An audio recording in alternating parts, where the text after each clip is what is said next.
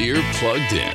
You in on this? Toyota's versatile SUVs roll up their sleeves and take on tough jobs. Dress up for a night out, or haul your family and friends with their spacious interiors. And they're available with some real sweet tech. Want a hybrid SUV? Oh, yeah, they got those too. All with a slew of standard features so you won't break the bank. Get the juice at Toyota.com, folks. Visit your Front Range Toyota stores today. Toyota, let's go places. Before history is written, it's played. Before it's frozen in time, it's fought one shift at a time. Before it's etched in silver, it's carved in ice. What happens next will last forever. The Stanley Cup Final on ABC and ESPN Plus begins Saturday. Running the option on first down. Hagan has it. He has Rome. He's got one man to beat. Now he pitches to Flanagan, and he may take it all the way. Flanagan's in for the touchdown. McKinley Wright from the logo. Got it! Oh, McKinley Wright. breaks a tackle,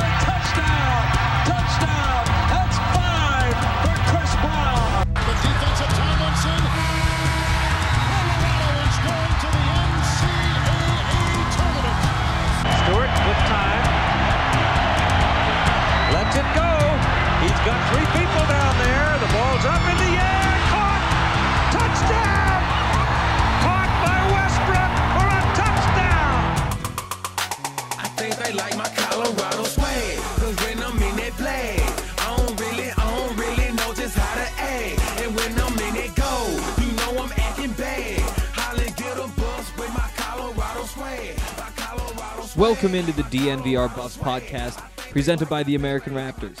I'm Henry Chisholm, and today we're talking about the Minnesota game.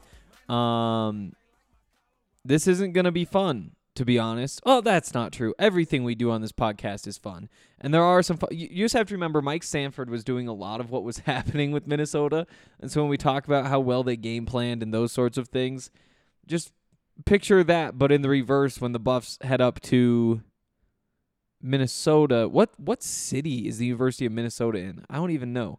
Up to I'm not sure. I'm not sure. I'm gonna Google it. Um, but yeah, you know, thirty to zero, all that sort of stuff. And uh, I guess we might as well jump in. Oh, it's in Minneapolis. Huh. I th- that's what it says at least. Maybe there's a different campus. Oh, the Twin Cities campus comprises locations in Minneapolis and Falcon Heights. Is that where the Gophers are? I don't even know. Gophers. Let's see. Gophers location. We love listening to me Google on this podcast. Yeah, they're in Minneapolis, huh? Well, that's fun. Play at Huntington Bank Stadium. Wonder. Oh, that must be a bank. For a second, I thought Huntington Bank was a guy, just like an old timey guy. But um, that's some nonsense. There's no news to talk about. Oh, that's not true. Tad has won his first two basketball games with the U.S. national team. Well, U.S. U18 team. Very big de- difference. Um, they're down in Tijuana playing in the FIBA America's Cup. Um, no, America's Championship. Next up is the World Cup. I'm doing my best here. Um, but like I said, they're uh, they're two and zero. Their first game was yesterday. That was against the Dominican Republic. Won that 116 to 48. Uh, and that turned out to be the uh, closer of the two games. This time they beat uh, Ecuador 123 to 41. Actually, wait, that's not closer. No, that, there we go. Okay, there we go. I was right. It's a little bit less close today. Um, I'm not sure who the big competition is. I'd guess like Mexico's good. I bet Canada has a decent team. I bet they're down there. Um, Brazil, I guess, has like a basketball history. It's a big country too. Who knows? Um, but I mean, the America America's basketball team should be beating the other basketball teams from around this part of the world or any other part of the world as well and doing it easily and that's what they're doing so good for Tad not embarrassing himself by losing to these teams um into this Minnesota game uh, let's see where do we start um let, let's just start with kind of the big recap so like I said they lose 30 to 0 which sounds bad because it is bad um but you know, they they went down 20 to 0 with less than a minute left in the first half. You know, it was it was 13 to 0 for a lot of that game and you're just waiting for them to break through because when it's a 13-0 game, if you can just go get one touchdown, that would go a very very very long way. That just didn't happen. Um that like I said, they go up 20 to 0 with uh what is this? 23 seconds left in the third quarter. Um, and then things kind of just get ugly. Um, you know, on the next Minnesota drive, they punt, but Dimitri muffs it. Actually, second muff of the game. This one, Minnesota recovers and uh, sets him up for a field goal there, gets him to 23. Um, then they get a long drive where they just run the ball down the throats of a bunch of backup defenders for CU, and that gets them to 30. And in my mind, you know, that difference between 20 to 0 and 30 to 0 is probably bigger than it actually should be. You know, either one, you don't score points, and that's that's really the story here. But the defense, I think, again, when you see 30 points, it's easy to feel bad about what the defense did you shouldn't feel that bad. You know, there were missed opportunities for Minnesota too. There was a missed field goal in there, a couple missed field goals in there. Um, but there were also a bunch of three and outs, and they're going up against a good football team, um, potentially a better football team than Texas A&M. Uh, I think they they finished nine and four. Yeah, they finished nine and four. They uh, they were six and three in the Big Ten. That's solid. That's a good football team. Um, but still, you know, would like to at least make it competitive at some point after the first quarter. I guess that's the other part. Zero zero through the first quarter. So I don't know. I don't know. That's uh not great. We're gonna get into some of the specifics. Um, I mean, first snap goes over Brendon Lewis's head. We just gotta dig into just how shitty this team looked. Um, first drive, the snap goes over Brendon Lewis's head. Uh, they wind up having a second and 20. Uh, it's a little check down screen pass. Yeah, more of a screen pass. They throw Fontenot in motion, winds up empty because of it, and uh, throw the ball to Fontenot. He picks up like four yards there. Probably would have been more, but the ball was thrown behind him. Um, third, third and 16. Real excited about that. Oh, sounds like my lasagna is ready to come out of the oven. Um, third and 16. They uh, actually complete a decent pass to Brady. Um, it was a it was a ball on the sideline at the sticks. A great catch from Brady. Great through from Brendon. Holding on the backside. Uh, replay the down, and now it's third and 26. They uh, they hand the ball off to Alex Fontenot, who gains one yard, and Josh Watts punts on fourth and 25 from the Colorado 10. I'm gonna go get that lasagna out real quick and pause this. Okay, I'm back. It's a really good looking lasagna. Uh, really good looking. Um, it also needs to like settle. So this is actually kind of perfect timing because we got what 15 minutes here, 20 minutes left here. Uh, yeah, I'm totally focused on the podcast though. Um, so yeah, I mean, just your your ideal start to the game. A solid fourth and 25 punt from your own 10. Um, it was a 62 yard punt.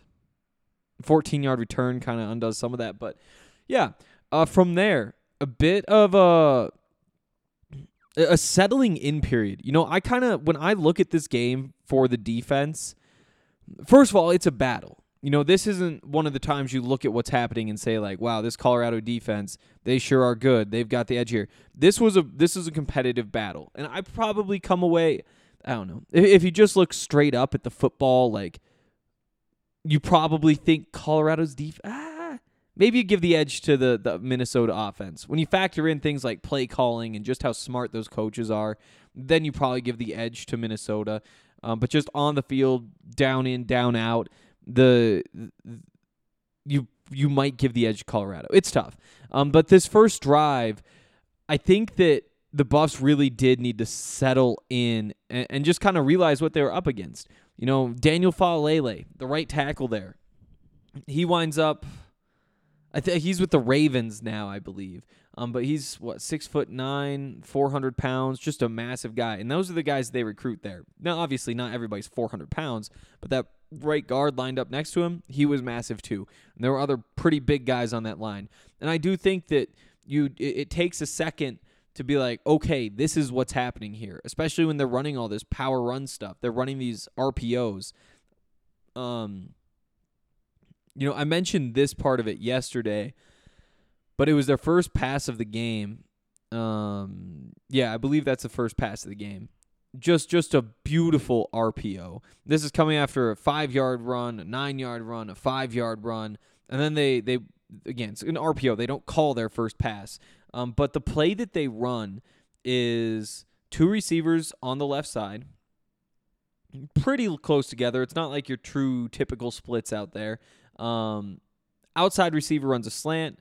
Inside receiver has a little outside release, pauses a little bit, gets upfield a little bit, then runs a slant in behind him after he crosses. And again, that that play call maybe is the most exciting thing that comes out of this game for me. Um, and the reason is Mike Sanford is the Buffs offensive coordinator now.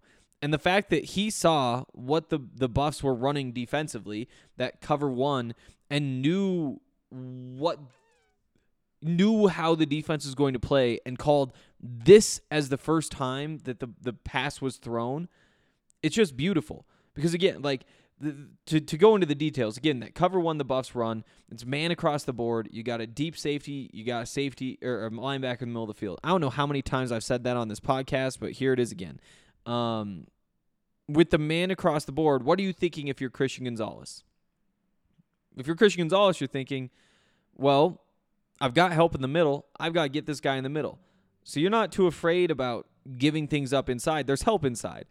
What you don't want to do is let him outside you. So when this guy's fighting get outside, fighting get outside, and then bang is happy to go inside, that's that's where he has his advantage in that coverage. But because of the way you run the play, you're not getting that help. First of all, because you're far enough outside, but second of all, because you already ran somebody through there who's who's mucking things up with Nate and the safety. So who knows? Maybe this is a coincidence that they ran this like staggered double slants look, but I would be very, very surprised if that was a case. That looks like just a perfect play call. I guess that's the other thing that you kind of look at here when you say, you know, Colorado's defense needs to settle into this game. Some of it probably is because I- am not sure Minnesota's working off a script, but they do know which plays they think are really going to work against this Colorado team because they, they again, not a lot of tape, and we'll get into that part in a second, but based on what they've seen, they know what they want to run and they come out and, and run the plays that they think are going to work best against this defense. And they do because that's what good coaches do because they come up with good game plans. And I think that that's something that will be very valuable for Colorado this season is just the the mental side. They will be the the the, the offense will be put in much better situations than they were last year.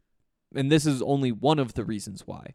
Um, you know, we had a chance to talk to Mike Sanford a little bit about this game, basically saying like, yeah, it was a really tough one because there wasn't a lot to go off of. And again, there's some to go off of for sure from that A and M game. Um, but he was even saying, you know, we were looking back at the the spring game, you know, because that's on Pac-12 Network, trying to look at every angle we could find of that, you know, and they're cutting the interviews and stuff. It's getting in the way, but we we know that this th- this isn't the easiest game to game plan because it's a new quarterback. You don't know what they're going to run offensively, um, but there there's always pieces there, and they were able to do really well with it. And uh, yeah, I, I, that that was one of the things I wanted to touch on. Uh, winds up being a long drive. I mentioned they missed the field goal at the end. Eleven plays, fifty-two yards, just kind of grinding, grinding, grinding. Um, and then again, it turns into a bit of a chess match where the the Buffs are willing to commit to the run game. I think that's kind of the big thing I saw. They're willing to commit to the run game. Um, that that cover one turned out eh, more often than not when they're running the cover one. Nate's just focused on the run game. You know, they're taking one of those guys out of coverage. Um, yeah, uh, let's let's run through some more of these notes here. Um, let's stick with when they were on the field, when Minnesota was on the field. Um, just guy is strong is the thing that I wrote in here. Looked really strong, Guy Thomas. Um, the the interior guys outside of Sami and Naim Rodman got pushed around a little bit. um, which again is not a huge surprise. Those are guys who hadn't gotten a lot of reps for the most part, um, and they're going up against this group in particular. Um, oh, there was another little pick play. This is, you know, uh, so again, when you watch these games, you go back and watch. You, you watch the play to see what happens, then you watch the play again to actually like know what you're looking for, and you wind up watching again and again after that because there's usually two or three things you want to look for. Um, but the the first time I saw this play, so third and three, it's an RPO. Um, it's a little screen from the outside, two receivers right, one outside is coming inside, running up the line. Um, and when I saw what happened, I thought, oh, is this a call because they were in off coverage? And it wasn't an off coverage. Um, it was actually just a pure pick.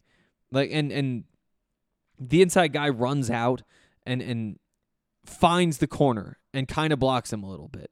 And I think it's actually a legal play since they're close to the line of scrimmage out there. But you know that is uh just a pure kind of just block there, and it works. Like they hit the other guy, and he's open, and he's able to pick up a decent gain and convert the the third down. Um, and you do see that other stuff that I was looking for. What I really wanted to see was it was just a quick read that they were in off coverage. Um, and there was occasionally you'd see him run that little screen or something short underneath when there was off coverage, um, because that's the way the offense works. You know, it's quarterback intensive, and, and that's something we've heard from the quarterbacks, from the coaches um, with Mike Sanford coming over, that it is more quarterback intensive. And you see that in this game. You, you see that he that, that the quarterback is flipping runs. You know, there's a run later in the game where it's uh they're in spread. There's the running back. Everybody else is lined up out wide. It flips the running back from the left to the right um, because he has leverage that way. It's a light box. He knows he's going to run. He says, "This is where our angle's best." Bang.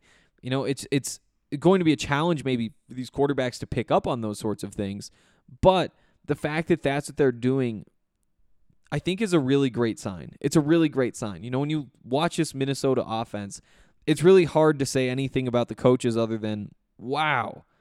Wow, they look sharp. They look so sharp and they're just doing so many smart things and that's that's exciting um but but we can move on from some of that stuff um a couple other details i mean chris Autman-Bell is a stud receiver i just checked he he decided to go back to school for a super senior season um he, I believe he'd missed the first two games and then was healthy in time for this one. Lucky for the Buffs. There were some battles between him and Mekhi Blackmon. Battles. You know, there was a pass interference that was called on Mekhi where it was a tight one. It was at the goal line. He kind of turned around, and I thought, like, maybe he can knock it away. And, and he got his hands on. I thought he was going to pick it, honestly. But, um, you know, there's a couple plays where Mekhi makes a play on the ball. Um, watching those two go at it and talk to each other, I mean, that's high level stuff. And I think, I mean, Autman-Bell finished with a decent number of yards. Um, receiving four for 79 yeah. Um, you know, it is interesting kind of going back through and watching these games. You know, those those receivers for A and M, like they're not bad receivers, but they're not Chris Autman-Bell and they're not Drake London. And I'm curious to see what exactly Mekhi and Christian look like against those guys because my my working theory right now is that they are locked down against average receivers and they can hold their own against these these Chris Autman-Bell type receivers but against elite receivers, you know, Drake London, you know, that's just a battle they're going to lose. Um, and I feel pretty good about that kind of being what the secondary was last year. Now, losing those guys, can you get back to even that level this year? Probably not. Uh, you're probably a step down from there. You're probably Chris Autman-Bell this time around. I bet he does better than four for 79. Um, you know, and I don't think he's going for 200 or anything, but I bet it's better than four for 79. Um, although Nigel Bethel played well, he didn't play all that much. I was just looking. Yeah, he was only on the field for 12 snaps, but he uh, didn't give anything up. Was targeted twice and uh, finished with the best grade, Pro Football Focus grade on the team. Uh, he had an 82. Chance Lytle had a 70.3. Nate had a 73.8. So by a wide margin. Yeah, I'm not really sure. I didn't see him get hurt. I'm curious though. Um, who Chris Miller got beat by Autman-Bell. I guess that was probably the big one. I mean, that I- think that one was like 33 yards or something. Autman-Bell beat Chris Miller down the sideline. Um, kind of pushed off him at the end, and there probably could have called a hold uh, in the pocket as well, but it is what it is. Tyrin Taylor six snaps, Nikko Reed four snaps. Those are guys coming in late. Um, it must have just been. I don't see where Chris Miller is. Chris Miller only played five snaps. Oh, because he got hurt on that play. Of course, because he got hurt on that play as well. Um, who is taking all these snaps? So Mekhi had sixty three snaps. Uh, did I miss? Oh yeah, Christian had sixty eight. There he is up at the top. Um, and then for corners, Bethel had twelve and Tyrin Taylor at six. So yeah, I mean, I guess they were just heavy so much because that's of course. I mean that of course that's what it is. They were heavy so much because they're playing Minnesota. And and I mean because Minnesota puts extra linemen and tight ends and all that stuff out there. That's pretty crazy though. That your number three corner is only on the field for twelve snaps in a college football game. Just doesn't does not happen often at all. Um yeah, anything else from the Buffs defense? I Jalen Sami did great work. Um, he was really plugging things up mostly, but there were a couple plays when they got in behind him, even that he was chasing him down. And I was like, wow, he, it's 50-50 that a defensive lineman is willing to run down the field, and he's one of the guys who runs. So you have to give him props for that. Um, Terrence Lang, he he burst in the backfield a couple times. Guy Thomas, like I mentioned earlier, was kind of everywhere. Naim got in the backfield a lot. Like those those are some good battles up front. I don't want you to think that they're just getting pushed around. Sami held his ground. Lang and Naim, like it was it was 50-50. You know, sometimes they were blowing into the backfield, sometimes they were holding their gap, sometimes they were getting blocked. Um, but those were some really good battles. Um, even even Justin Jackson, he stood out a couple times for for plays that he made. Um, I wonder what does the stat say about him? Played 18 snaps. They give him a stop. Yeah, he had the one stop. Um, so yeah, I think that that's probably most of it. Linebackers, um, Nate actually missed a couple tackles, but it was a great game still for him. 13 tackles. You don't see that very often. Uh, the the Pac-12 network broadcast uh, cut uh, when they were talking about Nate to Noah Fenske sitting on the on the sideline. Put like the Nate stats up below. Noah Fenske, famously uh, the offensive lineman who wears number 53, not Nate Landman who wears number 53. So some great work there. As always, um, Tanner Morgan is going to be back this year. We're going to talk about the upcoming opponents later on, I guess. So we'll we'll dig into some more of that stuff there, um, like in a couple weeks. But yeah, I think we can leave it at that for the Buffs defense and get into the offense here in just a second. Real quick though, Breckenridge Brewery is awesome, and they're doing something even more awesome right now. That is this. Uh, they want to help out people who have supported this community through a challenging year, and they want to do that by giving Avs tickets to a pair of community stars during the playoffs. Um, and they're doing this for the Stanley Cup Finals. It's going to be awesome. What you need to do is go to their website and nominate a stellar community member and an Avs fan who should get the chance to celebrate at a playoff game. Um, it's gonna be a lot of fun. So definitely, uh, definitely get in there. I know you know some good person. Throw their name in there, and remember to be drinking Avalanche ales during this playoff run. Go to breckbrew.com to nominate a community star and send them to an Avs playoff game. Also, DraftKings Sportsbook. We love DraftKings Sportsbook for a bunch of different reasons. They make it easy for us to make money, um, including on the Stanley Cup final. I guess we don't have the matchup yet, um, especially now. So right now, the the Blues Rangers game just ended, um, and it's two two the series. I'm so excited for the Avs. But I mean, you can bet on the NBA playoffs as well. There's another game there tomorrow night, and uh, you can actually bet five dollars on either team. You'll get $150 in free bets. It's an awesome promotion. You don't even have to get your bet right. It just happens instantly. You can even use those bets for other things that you want to bet on during that game. So definitely sign up for DraftKings Sportsbook, an official sports betting partner of the NFL.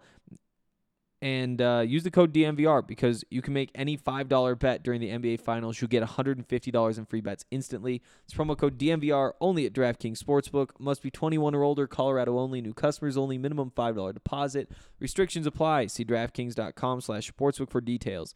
Gambling problem? Call 1-800-522-4700. Also, want to give a shout out to our friends over at Lightshade Dispensary. They've uh they've got a bunch of different locations around town now. The biggest though is the Barnum location. It's a block off of 6th and Federal. It is the biggest Lightshade store with specialty products that are not offered at other locations. Uh, they've got 11 total locations that are around Denver and Aurora. It really is your best option. They've got all the different cannabis concentrates, top shelf flower, edibles, tinctures, accessories, all that stuff. And they have one of the best in-store experiences of any dispensary. So definitely get in there and remember that if you use that code DNVR, you can get 25% off all non-sale items. So take advantage of that as well. All right. Into the CU offense, which is going to be so fun. Um I guess we kind of started it off early. Were we going to lead off with the offense? We might have been. Um, flip that later on though. Um, there's a lot that went wrong. There's a lot that went wrong. I mean, there has to be, right? Uh, they they just could not produce in any capacity. Um, but I think what was most disappointing was the running game. Um, again, let's let's hit this big picture part first. And the big picture here is that this game was where reality really set in. Um, this is where you realize what this Colorado football team is. And and again, like you don't it's they're not necessarily a team that loses every game 30 to 0, but you know that this offense is not good and that it's pretty unlikely that it's going to turn around and be good. You know, if it winds up that that CU has an average offense after what you've seen through these first 3 games, you're very happy with that. And again, th- th- that that's the change here. I think even before that, you could have not high hopes, but decently high hopes. You know, it's easy to look at that Northern Colorado game and say, yeah, they didn't score in the first quarter, and that sucks. And we wish that they would have, and they absolutely should against Northern Colorado. At the same time, it's a new quarterback. There's a lot of changing pieces. They finished with 35 points. It's whatever, sure. Against Texas A&M, you're like, well, they only scored seven points, but also it's an SEC defense. It's it's a game that was only decided by three points. You know, the game dictated that they only had that much. Like they fit right into what was happening, and yeah, it, those are excuses. They're excuses that could have made sense for a team that was decent um, offensively, but when you lose this game 30 to 0 you see this offense really struggle that's when you realize this is not going to be a good offense um, it's probably not even going to be league average. You don't know that it's going to be as bad as it as it was, but you start to see the signs that say this could be one of the worst Power 5 offenses this season.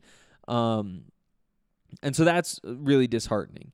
Um, let's talk about this running game. Let's talk about this running game. It was really bad. Um, at the end of the game, they finished with negative 19 rushing yards on 21 carries. You know, a, a, lot of that is that there was there was four sacks. Those four sacks count as rush attempts, so those knock you down a little bit. Um, but I mean, it's not like things were great outside of that. You know, that that might have gotten him up to zero. Um, Jarek Broussard, five carries, eight yards. Alex Fontenot, three carries, four yards. Deion Smith, a carry for a yard. Sean Clayton, two carries, lost four yards. Um, Drew Carter's your leading rusher, two carries for nine yards. So not good, right? Really, really not good. Um, but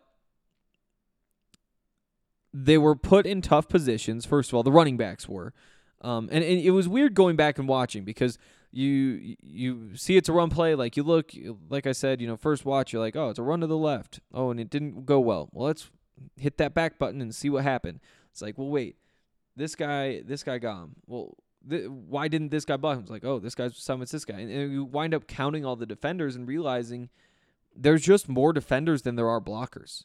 You know, there were times when the blockers blew up their assignments and that there were big mistakes, but more often than not, when these runs are getting stuffed, you just look and say, well, yeah, I mean, look, here's seven blockers, eight blockers, and here's, you know, eight guys who are playing defense or nine guys who are playing defense, and all of a sudden they have that advantage. This is just what happens. This is just what happens. And and they're able to defend like that because there isn't the threat of the passing game. And and I do think that in going back and watching this, know, we talked about it a lot when Minnesota had the ball. Um, the idea that, you know, oh look, it's a light box, we should run the ball. Like, oh, they've got six defenders, we've got five blockers, but guess what? We're gonna leave this guy on the backside. We're gonna leave Carson Wells on that edge, totally unblocked, run the ball away from him so he's not even a part of the play, and all of a sudden it's five on five. Who knows? Maybe the first guy who gets to the running back, who's gonna be eight yards downfield minimum, maybe the running back makes him miss too, and all of a sudden we've got a real big play. If not, this should be successful as long as everybody just does their job. So we're talking about that over there. On this side, where it's kind of the opposite conversation, where they're running the ball without the numbers advantage, and you're asking the running back to to to make somebody miss just to turn it into a four or five yard gain. And I mean, there's there's some of it you blame on coaching. You know, there there were absolutely plays where you know it's a stretch run to the weak side, which first of all I typically just hate those. You know, tight ends on the right, you're just trying to get outside on the left. But on top of that, when you're running to the left and the numbers don't make sense. The alignments don't make sense. The, the the assignments don't make sense. You know, the guard needs to get downfield to block this guy. So you have your center who's trying to reach out in front of this three technique, and your center's not athletic enough to get out in front of him. And on top of that, you wind up having your tackle, Jake Wiley, out there blow the block on uh, whoever the defensive end is. And that one wasn't Boye Mafe on the play I'm thinking of. Um, but you know, it's not to call out Jake Wiley in particular or Colby Pursell in particular, like it was there was nobody up front who really played well. You know, it was a tough showing across the board. Um, and occasionally you do look at the coaches though in those situations and say like, how would that play have worked? How would it have worked? There's other times like when you're running into a box that's loaded when you say, how would that have worked? But also, what's your other option? Throw the ball. We know what happens when we try to throw the ball. You know, the Brendon Lewis was 8 of 16 for 55 yards. There's that QBR that's like the I think it only goes up to like 100, but he scored a 4.4 for the game on it. There just weren't a lot of options. Um and it was a rough watch. It was a rough watch. Um, I think I, I did key in on the receivers in particular on these passing plays there were some times where they came open. You know, there was one where there, here's a play, for example.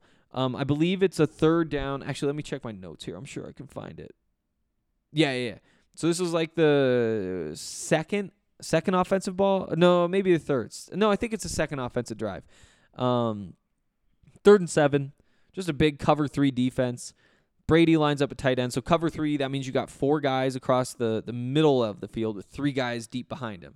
So those four guys, obviously, there's there's gaps in between them. One of those gaps is dead in the middle of the field. Um, Brady's running behind him. He's running about 10 yards downfield. It's a big dig route. And, uh, you know, those guys are sitting just a yard or two short of the sticks. So he's probably good five yards behind him. You see that he's going to come free as soon as he hits the middle of the field behind him. There's that gap in the middle. I think Brendon sees it too. Um, but there's pressure, as there often was. He was pressured on 55% of his dropbacks. That's a ridiculously high number. Um, and you know he gets there's a the left tackle gets beat. I believe it's Jake Wiley. They might have flipped during the game in this one. I think they might have flipped during the game. Um, but uh, you know there's pressure off the left side, and yeah, that was Fillip. I did put that in the notes because they did flip during the game. Um, and you know it means he has to move in, and the guy's kind of there, and that's one where like if it's Patrick Mahomes he's able to just kind of like sidearm whip one as he's moving in the pocket and fling it straight up the middle and it, it get to Brady and it be a first down. I don't know that there's a college quarterback who could have who's even capable of making the throw that is needed there. Um, it probably takes just like one of the very best of the of the best. Um, but you do see that window. I think you could see him see that window as well. But there's pressure there, and then pressure comes from the other side, and you just can't get that throw off. Um, he does a good job to extend the play as long as he did, but it, it's a punt. You wind up with the punt. So there's there's stuff like that where you see like okay the receiver was going to come open. There are also a lot of times where the receivers just were not going to come open, where everything was covered up. You know, there's a third down where there's a a, a decent amount of pressure. Like it, it, it's the whatever two and a half second rule. Get the ball out in two and a half seconds, um, and he just has to check it down to Alex Fontenot. It's a third and eight. You pick up, or I think it might have been a third and ten. And you pick up eight, something like that. I think that's right. I th- the reason I think that's right is because I was going through the game log, checking some things. Um, here's a here's a fun little scenario. You gotta you gotta decide what what would you do in this situation. And I'll set the scene. Um, it's fourth and six. You're down thirteen to zero. There's two minutes and fifteen seconds left in the first half. So fourth and six, down thirteen to zero. Two two minutes and fifteen seconds. Here are your options. You can kick the field goal. It's a 56 yard field goal. You're at their 39, 56 yarder. Or you can punt the ball, again, from inside the opponent's 40 yard line. Or you can go for it on fourth and six and and see if you can pick it up. Now, obviously, like the the big thing you're worried about here is if things don't go well, you could be setting up Minnesota with good field position, and that's why you would be scared to try the the field goal. Or would be scared to go for it. But the reason this came to mind here is because I was going back and counting. To that point, Colorado had run 25 offensive plays. Four of them had gained six yards or more. 21 of them had gained five yards or less. So when you're trying to decide here, do you try the 56 yard field goal? Do you go for it on fourth and six, knowing that only four of your 25 plays so far have gained six yards? Do you are you willing to take the boos that come along with punting from the 39? I there there's no right answer. And what Karl went with was we're going for it. They tried to throw, it was a sack and they got lucky, honestly. Like the defense stepped up, didn't give up any points before the half, win halftime 13-0. But I mean, that's just one of those situations where, you know, you talk about how smart the coaches look for Minnesota when you go back and watch what they were doing. It's like, yeah, I don't even know that CU's coaches had that option given what they were working with. You know, like I, I don't think there's a world in which you come out of that game thinking, wow, what a smart game. Especially because when you when you get to situations like this, you know, you can try a 56 yard field goal, and what there's a 20% chance it works, maybe, and that cuts it to 10. Which again, you're still facing a double digit deficit. You can punt the ball, and you're doing that. You're getting booed for that. Nobody's going to like that. You can try to pick it up, and it looks like a dumb decision to go for it on fourth and six when you're not picking things up.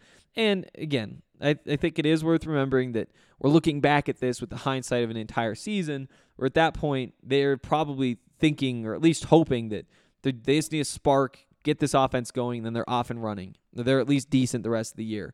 Um, they don't know that this is a terrible offense. Although, to that point, again, 21 of 25 plays would not have picked up those six yards. So I don't know.